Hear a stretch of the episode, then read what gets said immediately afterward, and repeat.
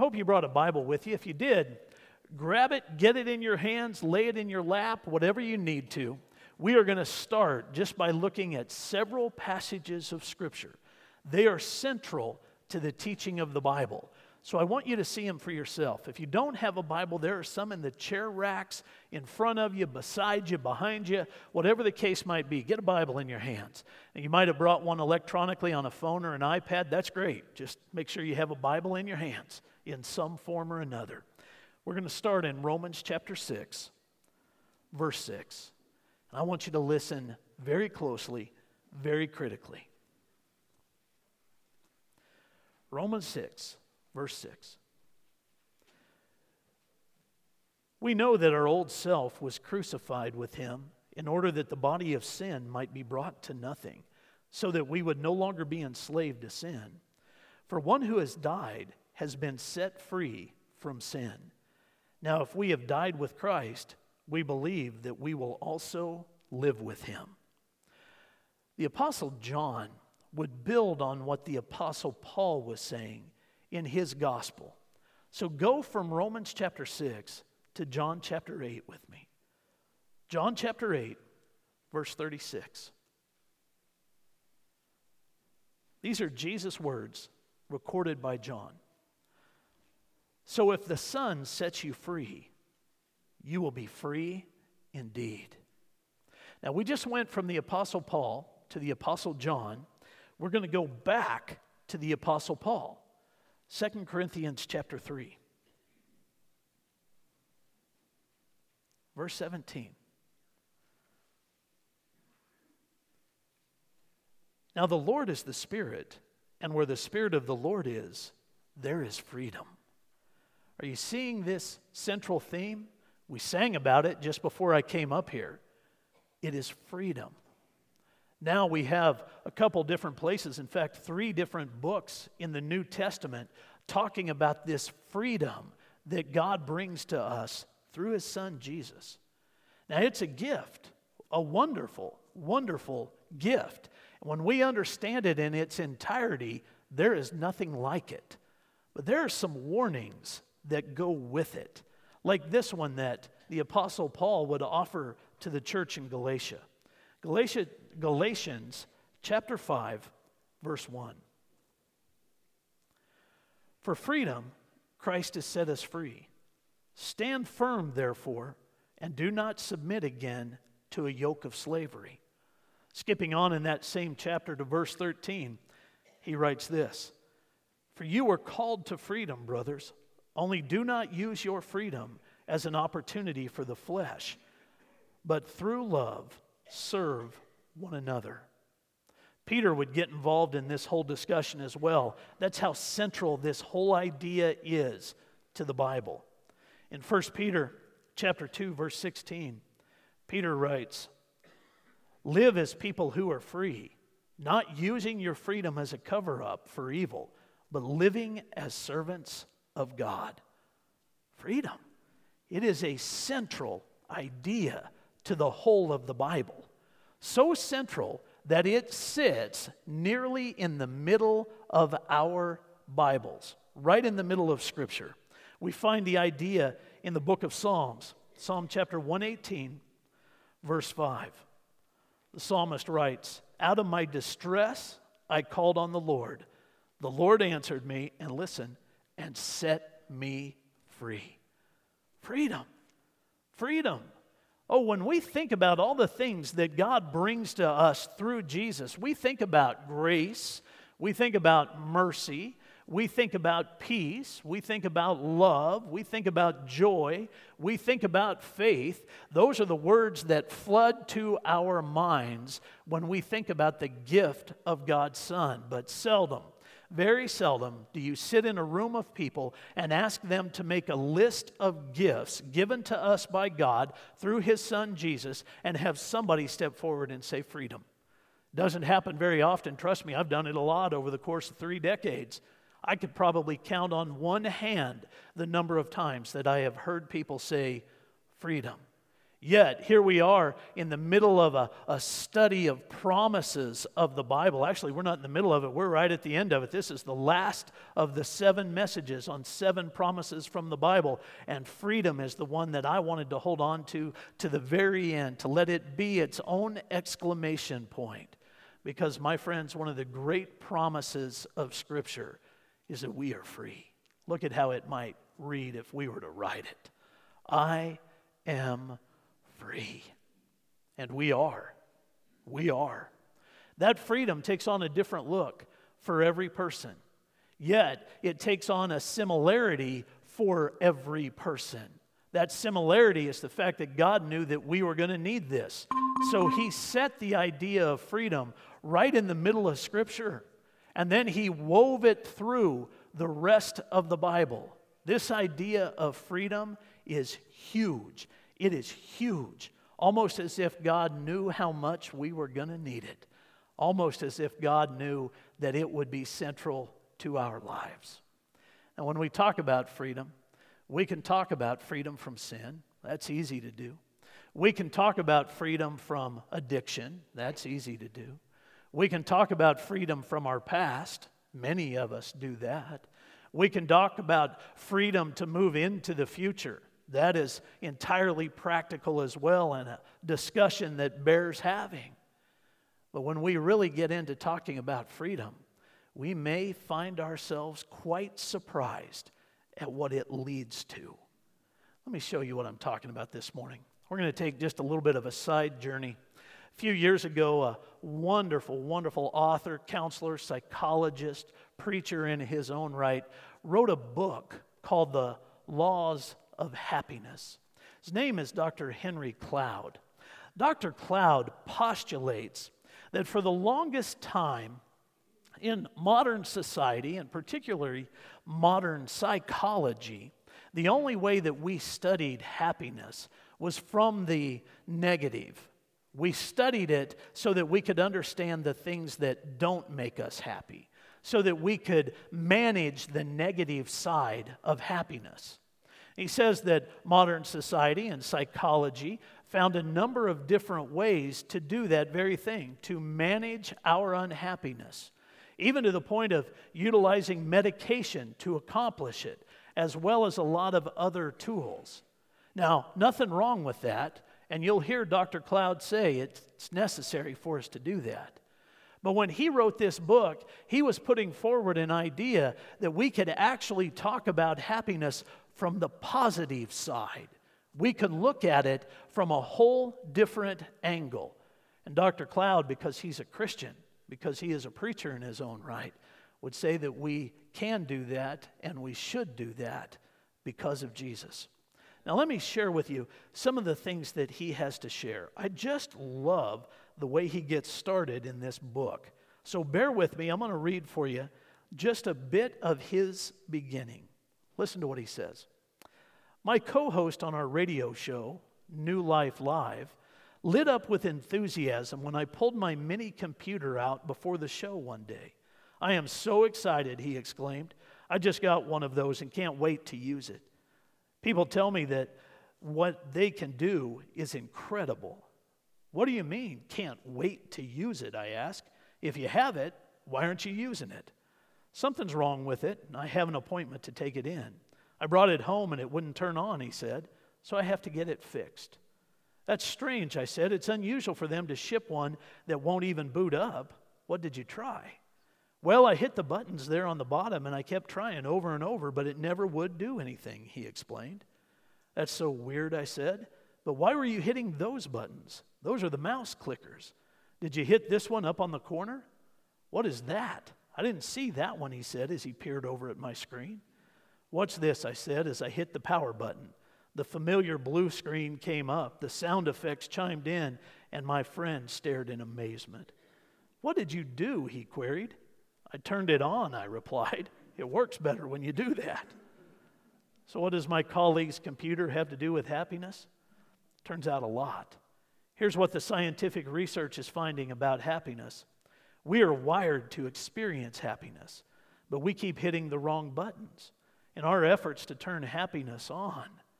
For more than a hundred years, psychology has often been interested in happiness only in its absence.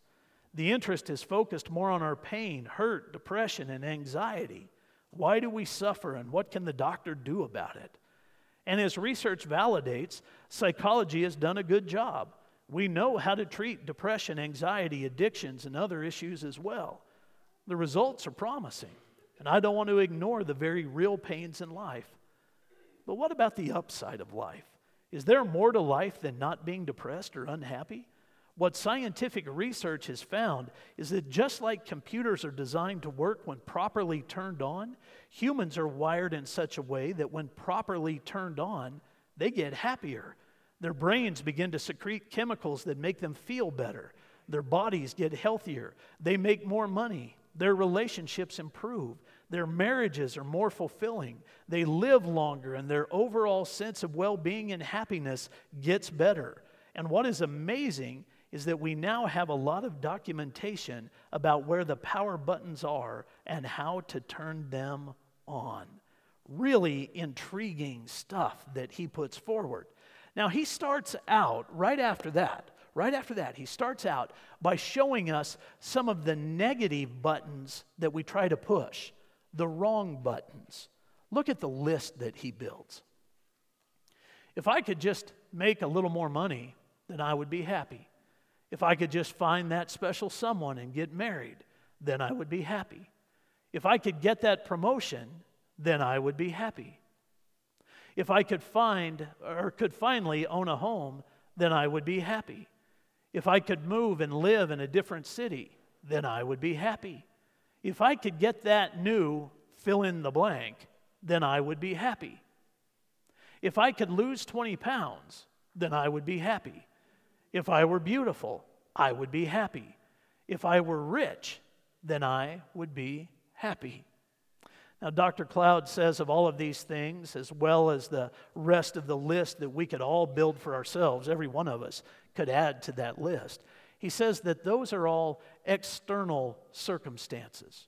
And Dr. Cloud says that external circumstances do not have the inherent power to make us happy. He goes on to say that the reason for that is external happiness never lasts. But I love his third theory about these external happinesses. Take a look at this. When we are pursuing the things that don't have the power to make us happy, we are ignoring the ones that do. We're pushing all the wrong buttons. We are pushing all the wrong buttons. And in many ways, we're just staying stuck right where we're at. So when the Bible is talking about freedom the way it is, it is talking about what God designed for us to experience, which is true happiness. True happiness is found in purpose. True happiness is found in identification. True happiness is found in relationship. True happiness is found in Jesus. And freedom in Christ leads us to that place. Freedom in Christ gets us to a place where we can experience what God designed us to experience. Dr. Cloud goes on in his book to list out what he refers to as the 13 laws of happiness. His last one is quite intriguing. Take a look. Happy people have faith. Now, he studied this for years and years and years and years and years. So, when he came to this conclusion, and this is his last point, that happy people have faith, he didn't just arrive there easily. He has research backing it up. And in this book, he cites one study after another to show us how this is true. Happy people have faith. You might say, I know a lot of unhappy people that have faith. I know a lot of depressed people that have faith. I know a lot of anxious people that have faith. I know a lot of people that desire happiness but have never found it that would call themselves people of faith. Well, it might do us well and them to ask what type of faith they have. Now, I want you to let that soak in for just a second. it might do us well and them to ask what kind of faith they have. If you ask that question, you may find that there's a simple shift that needs to happen in order for them to experience freedom that leads to happiness. Here's what uh, I mean by that. A lot of people will tell us that God is there. That is their belief. Looks just like this God is there. If they were to describe their faith, that's how they would do it. I believe that God is there. I believe that God is all around us. I believe that God is sitting on his throne in heaven and he is watching everything that's happening, including my life. God is there. And as a result of that, they would say that they have faith. We might even say they have faith. But that is not a faith that has unlocked the freedom that the Bible is talking about. That is not a faith that is living in this freedom that God promises us. The type of freedom that allows us to say, I am free. That type of faith requires this tiny little shift in this statement. It would look like this God is there for me.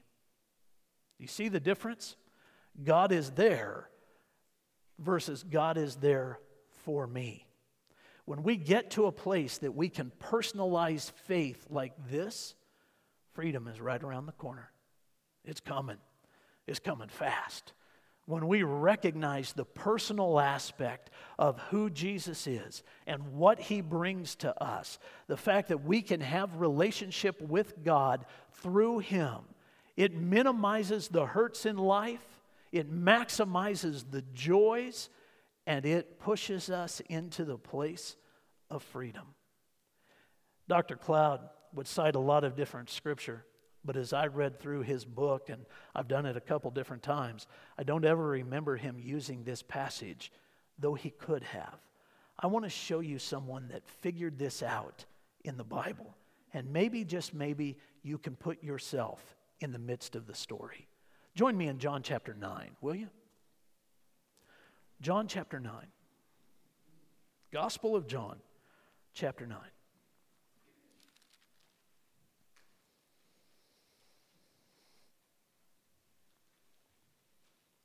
We'll start in verse 1.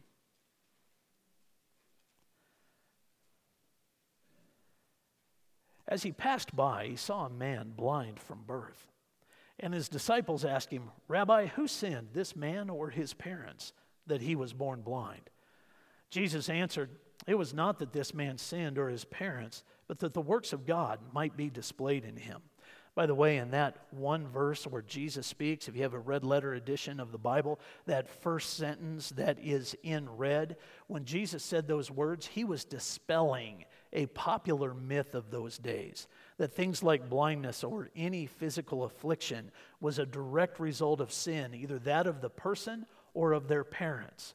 Jesus just put that to rest. Verse 4 We must work the works of him who sent me while it is day. Night is coming when no one can work. As long as I am in the world, I am the light of the world. Having said these things, he spit on the ground and made mud with the saliva. Then he anointed the man's eyes with the mud and said to him, Go wash in the pool of Siloam, which means sent. So he went and washed and came back seeing. The neighbors and those who had seen him before as a beggar were saying, Is this not the man who used to sit and beg? Some said, It is he. Others said, No, he is like him. He kept saying, I am the man. So they said to him, Then how were your eyes opened? He answered, The man called Jesus made mud and anointed my eyes and said to me, Go to Siloam and wash. So I went and washed and received my sight. They said to him, Where is he? He said, I do not know. They brought him to the Pharisees, the man who had been formerly blind. Now it was a Sabbath day when Jesus made the mud and opened his eyes. So the Pharisees again asked him how he had received his sight.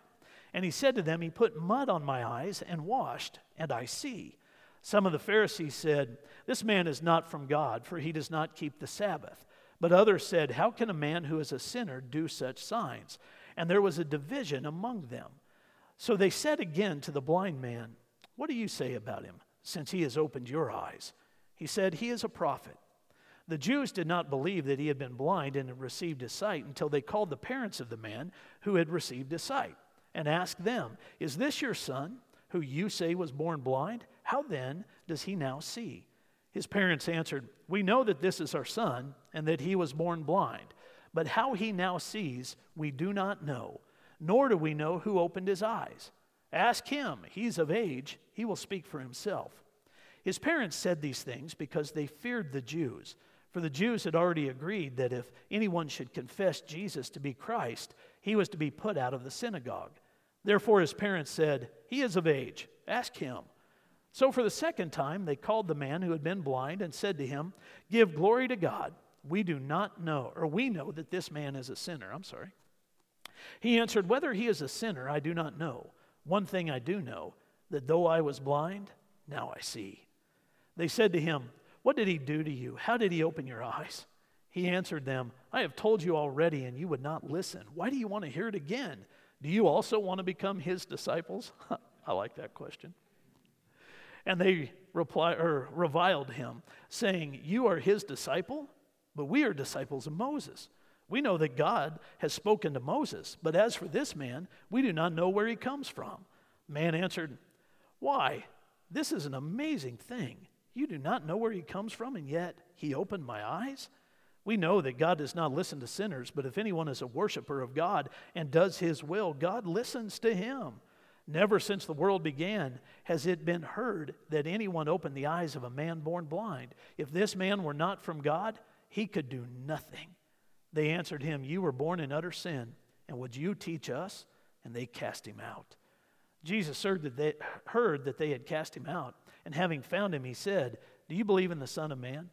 He answered, Who is he, sir, that I may believe in him? Jesus said to him, You have seen him, and it is he who is speaking to you. He said, Lord, I believe. And he worshiped him. Jesus said, For judgment I came into this world, for those who do not see may see, and those who see may become blind. Some of the Pharisees near him heard these things and said to him, Are we also blind? Jesus said to them, If you were blind, you would have no guilt. But now that you say we see, your guilt remains. There is a ton of teaching in this chapter, a ton of teaching. All kinds of different things that we could bog down on, not the least of which is why did Jesus spit in the, the dust and make mud? What in the world? And why did this man choose to allow him to put that on his eyes? Why would anyone do that? We could look at the gross side. We could look at it a little deeper at what he was teaching about sin, the fact that physical ailments are not a direct result of sin, not of ours or of our parents. It's not heritage that is passed on to us. We could spend time with that. We could look at this issue of the Pharisees and how they would come against Jesus in this situation, even on the Sabbath, trying to use an Old Testament law to trap him. We could spend time with that. I don't want to. I want us to spend time this morning just looking at the freedom that this man experienced. And I want us to see how he did it. He moved from being someone who would say, Jesus is there, to being able to say, Jesus is there for me. And when he could make statements like that, when he could believe that, freedom came to rest on him. It's the most powerful part of this whole account.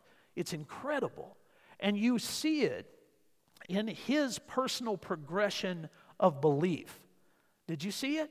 Did you catch that? There are three stages to it. Let me walk you back through them. After Jesus had spit on the ground and this man had received his sight, when he was first questioned about what had happened, he made this statement about Jesus.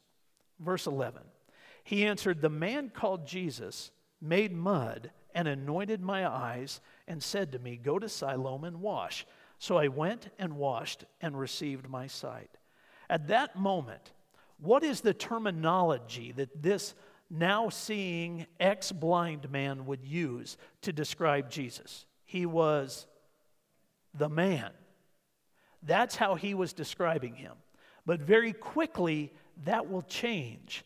We'll skip on down to verse 17. So they said again to the blind man, What do you say about him since he has opened your eyes? He said, He is a prophet. So we start out with him making this declaration He is a man. And now we have him saying he is a prophet. Things are happening for him very quickly. Boy, are his eyes ever opened. He is moving very fast through doctrine. He is moving very fast into relationship with Jesus now that his eyes have been opened. As we progress on, we find him making another declaration. Let's go to verse 35. Jesus heard that they had cast him out, and having found him, he said, Do you believe in the Son of Man? He answered, And who is he, sir, that I may believe in him? Jesus said to him, You have seen him, and it is he who is speaking to you. He said, Lord, I believe. And he worshiped him. Now, all of a sudden, he is looking at Jesus, knowing that he is staring directly at the Son of God. By the way, in your Bible, there's a footnote connotation next to Son of Man. If you were to look down into the footnotes, you would see that some translations say Son of God. Some say Son of Man, some say Son of God. Neither is wrong. It is an issue of preference in interpretation that causes that. So some translators say Son of Man, other translators say Son of God. They are the same. So here's the progression this man has gone through. Once his eyes were opened, he saw Jesus for the first time as a man. Quickly, he saw him as a prophet, and now he sees him as the Son of God. That's freedom. And he worshiped him. His entire life changed. His entire life changed.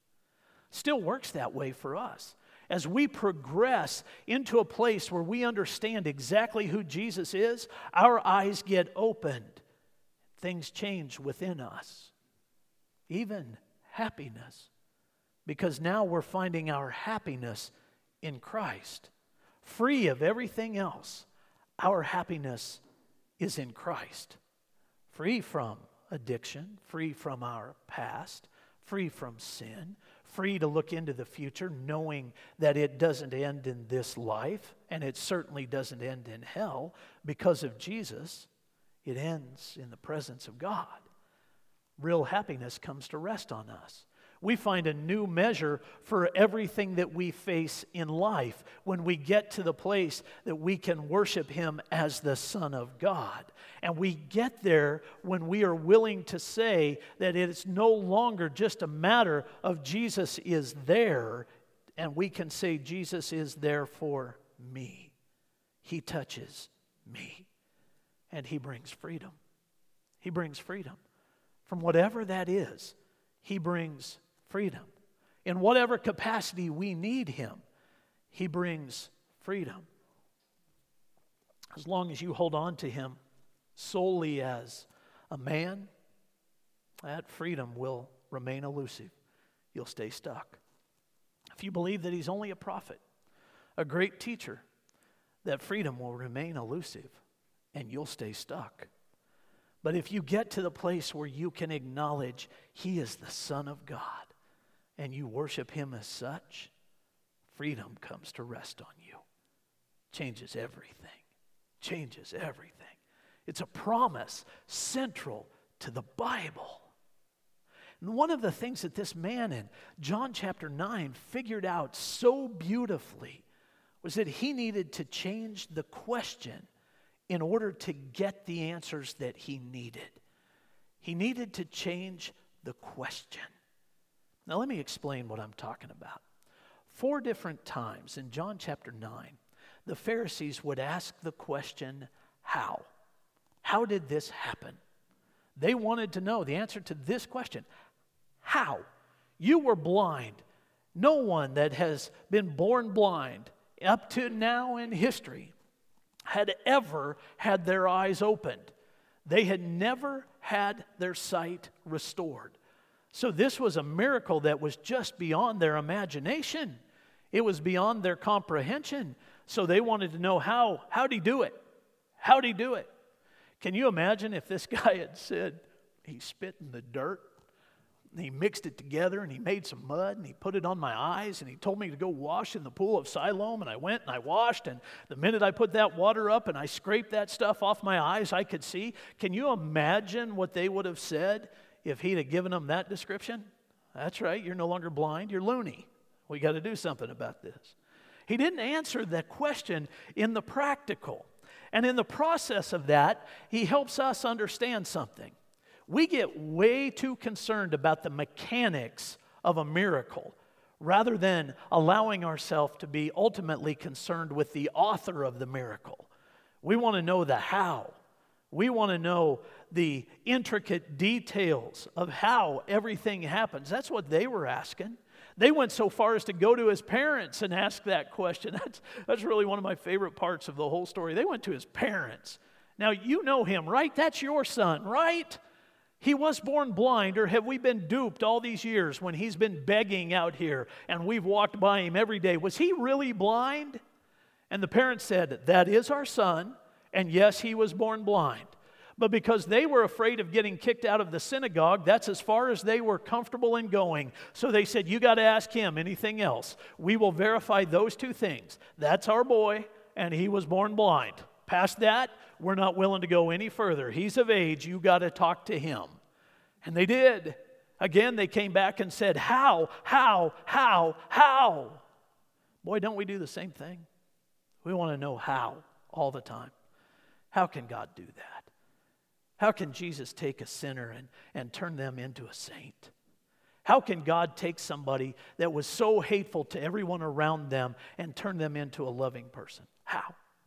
How can God take somebody that was controlled by the world and now get them into a place where they are controlled by the Spirit? How can God do it? How can God do it? Well, it's simple through His Son. And when a person believes that Jesus is the Son of God and they worship Him as such, freedom, freedom comes to rest on them. That's the answer to the how. All the other details are immaterial. So that means that we have to change our question. The one that we have that's in front of us all the time, because we're human, we want it answered. The how question, if we will just rearrange the letters, the question will take on a whole different meaning. Let me show you what I'm talking about. We'll take the word how, rearrange the letters,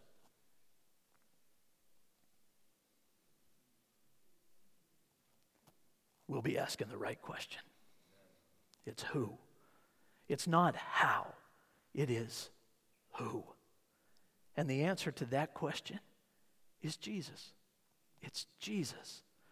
I love how this man answers this question. He does it in freedom. It is so powerful. Here it is, verse 25 of chapter 9. He answered, Whether he is a sinner, I do not know. One thing I do know that though I was blind, now I see. And it's because of him. From there, he goes into preaching one of the most powerful sermons in all of the New Testament. It's personal, it's practical, and it's all about freedom. This man is the preacher of freedom in John 9. Here's what I know I was blind, and now I see.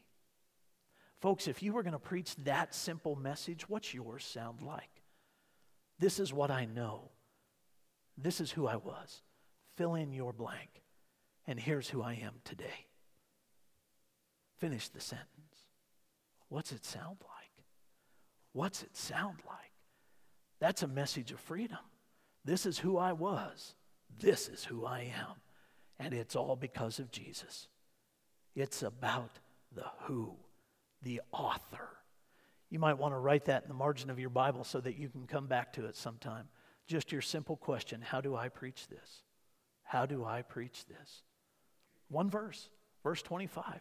How do you preach it? Because we all do. If we're Christians, we all do. How do you preach it? Job would say it like this Job chapter 42, verse 5. I'm going to give you just a second to find that Old Testament book. It's a powerful one. I want you to see it. This is what I would refer to as an anchor point passage. It's one that you should memorize, it's one that you should be able to go back to on a regular basis. It's a testimony verse. Job chapter 42, verse 5.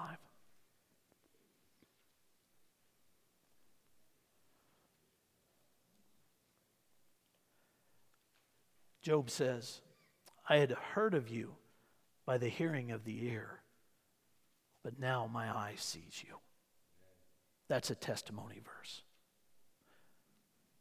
God is there. God is there for me.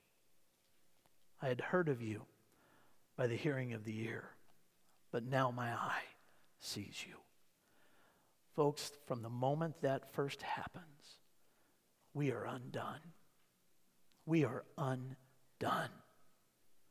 What I mean by that is your life will never be the same.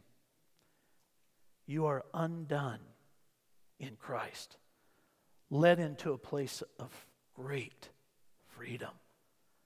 I hope you've experienced it. Pray with me. Father in heaven, thank you for freedom. Thank you for knowing how much we need it. Thank you for making it possible for us. And thank you, Lord, for leaving some responsibility on us. I pray that we'll take it seriously. But I pray that we'll experience great freedom unto eternal happiness with you. This morning, Lord, we are surrounded by a great cloud of witnesses that have been undone by your mercy. But I know that there are some that are still wrapped up in hurts, habits, hang ups, pains of the past, pains of the present. I'm praying for them today, Lord. Would you help unwrap them that they might be undone in you? It's my prayer in Jesus' name. Amen.